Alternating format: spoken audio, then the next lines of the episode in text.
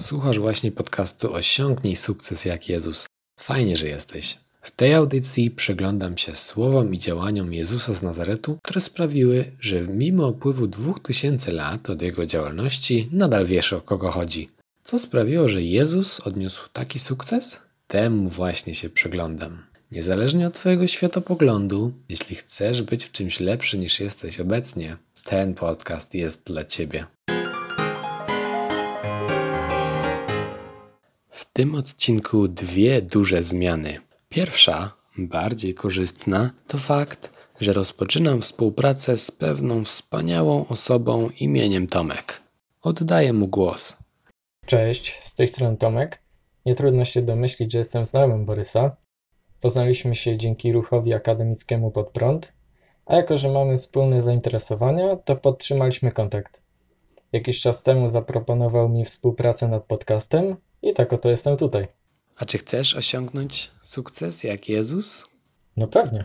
Jak właśnie usłyszeliście, mamy na pokładzie właściwą osobę na właściwym miejscu. Mnie to bardzo cieszy. Myślę, że Jezus też daje łapkę w górę, bo lubił, jak ludzie współpracowali ze sobą w dobrym celu.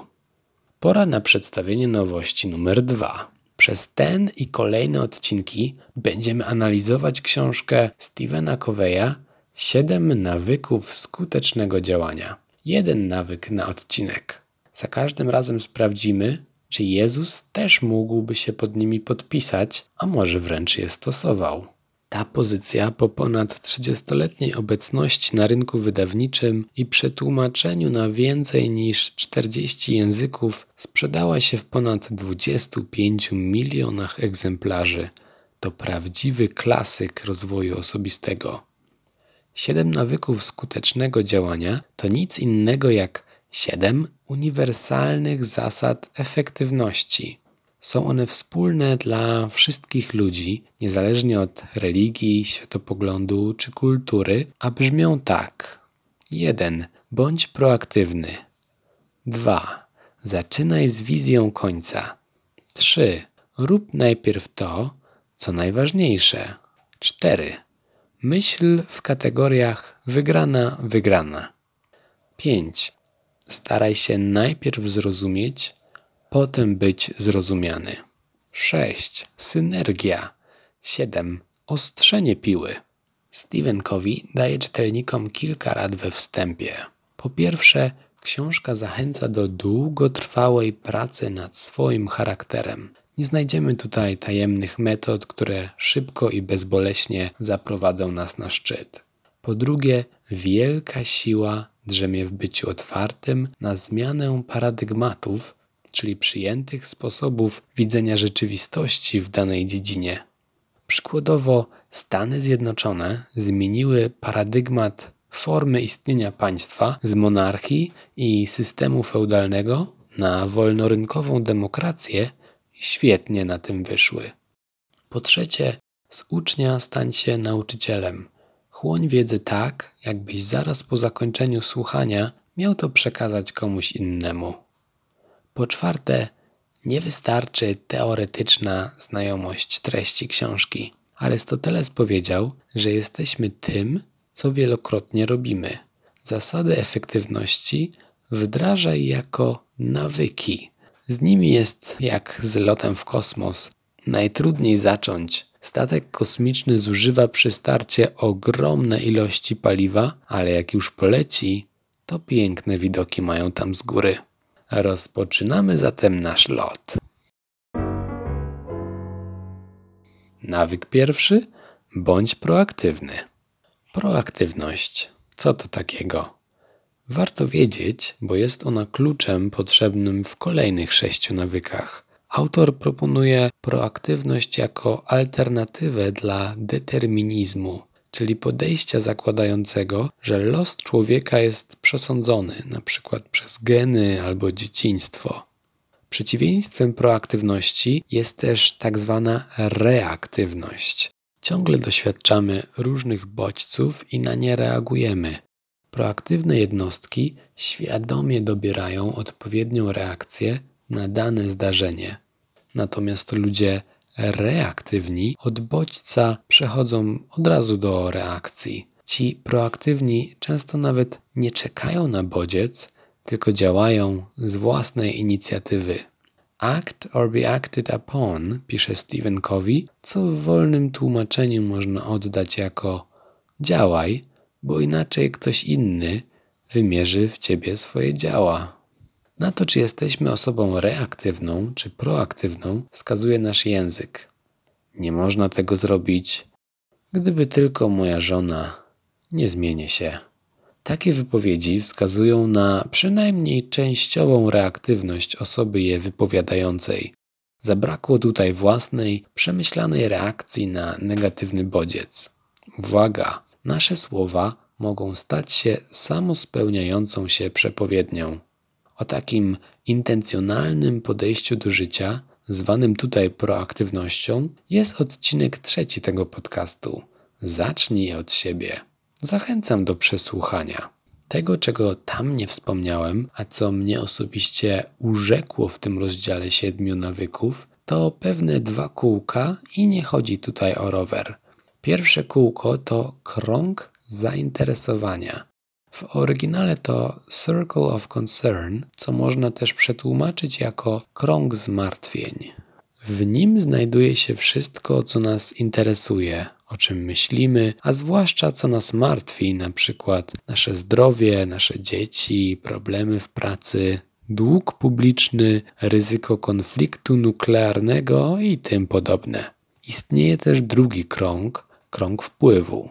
Tutaj znajdują się tylko rzeczy, na które mamy wpływ.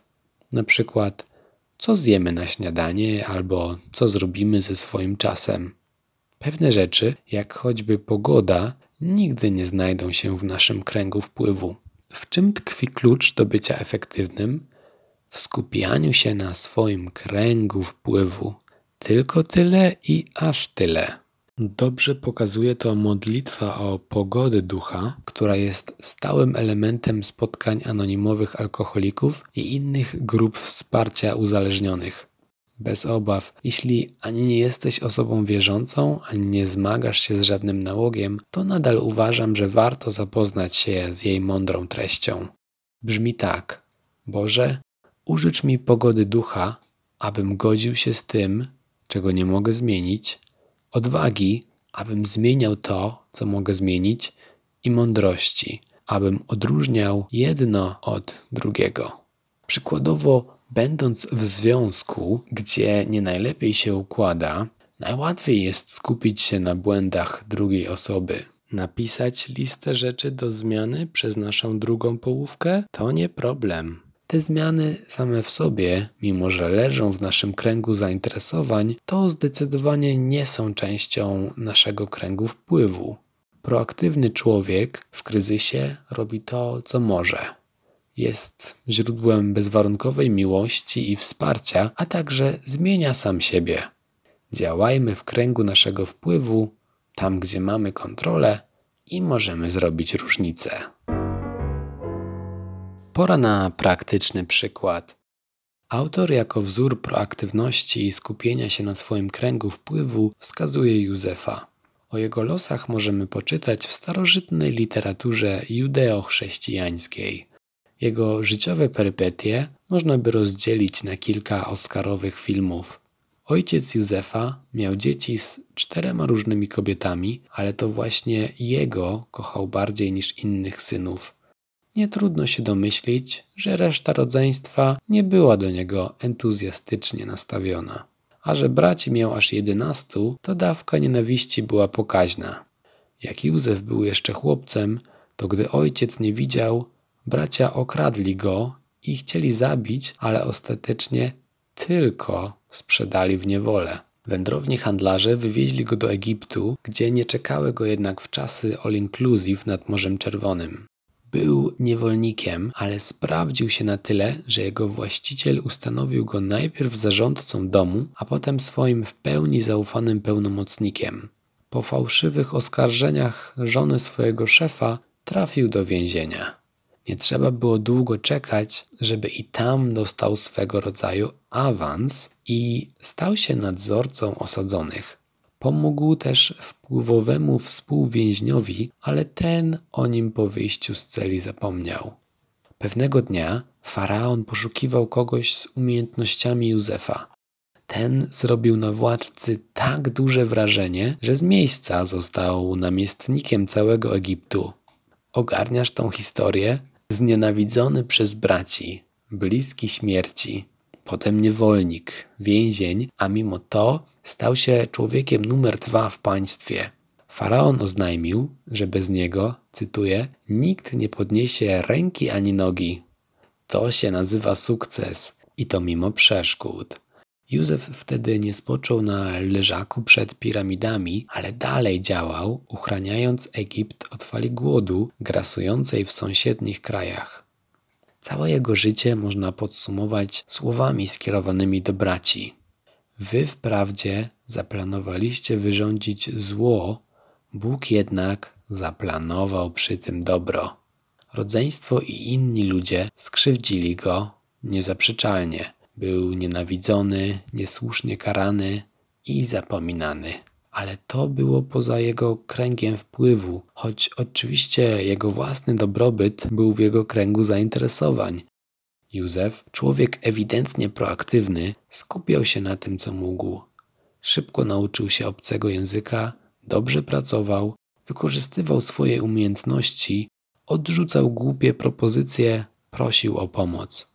Był tak proaktywny, że najlepiej sprzedająca się książka na świecie poświęca mu kilkanaście rozdziałów. A co no to Jezus? Może woli inne figury geometryczne niż okręgi. Tego nie wiem, ale wiem, co Jezus powiedział kiedyś o martwieniu się. Ewangelia według Mateusza, rozdział 6, wersety 27 i 28. Kto z Was, pomimo ciągłej troski, może swoje życie wydłużyć choćby o godzinę? A co do ubrania, dlaczego się martwicie? Troska sama w sobie i bierne myślenie o problemach nie wydłuży nam ani życia, ani jego jakości. Martwienie się o rzeczy spoza naszego kręgu wpływu nie pomoże w niczym. Myślę, że Jezus zaleciłby zostawić Bogu to, co jest poza naszą kontrolą.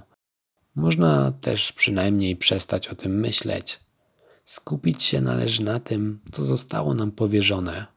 Podejście Jezusa nie polega zawsze na tym, że jego tata, Bóg, zrobi robotę, a my tylko patrzymy. Jezus chwali aktywnych, którzy działają, podejmują inicjatywę i zaspokajają potrzeby. Jezus chwali proaktywność. Zastosowanie na dziś płynie wprost z książki. Przez kolejne 30 dni bądź świadomie proaktywny. Skup się na działaniu wyłącznie w obszarach, gdzie masz spore możliwości. Jeśli ci to pomoże, to spisz sobie, co jest w Twoim kręgu wpływu, a co jest poza nim. Wiesz już dobrze, która część jest istotniejsza. Łącząc cytaty Jezusa i nauczanie Stevena Coveya, troska i martwienie się nie przedłuży naszego życia choćby o godzinę, natomiast wystarczy godzina proaktywnego działania, aby stworzyć w swoim życiu pozytywną energię. Spróbuj proaktywności i przekonaj się.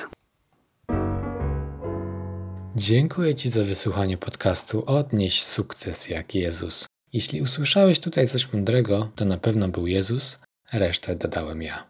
Jeśli masz jakieś pomysły, jak ulepszyć ten podcast, to zostaw im proszę komentarz lub ocenę gdziekolwiek tego słuchasz. Będę bardzo wdzięczny za Twoją opinię i udostępnienia. A jeśli szukasz w życiu czegoś więcej i chciałbyś poznać, jakie jest prawdziwe przesłanie słów i działań Jezusa, to zapraszam na stronę szukającboga.pl. To by było na tyle. Pamiętaj o stosowaniu wiedzy w praktyce i miej dzisiaj dobry dzień.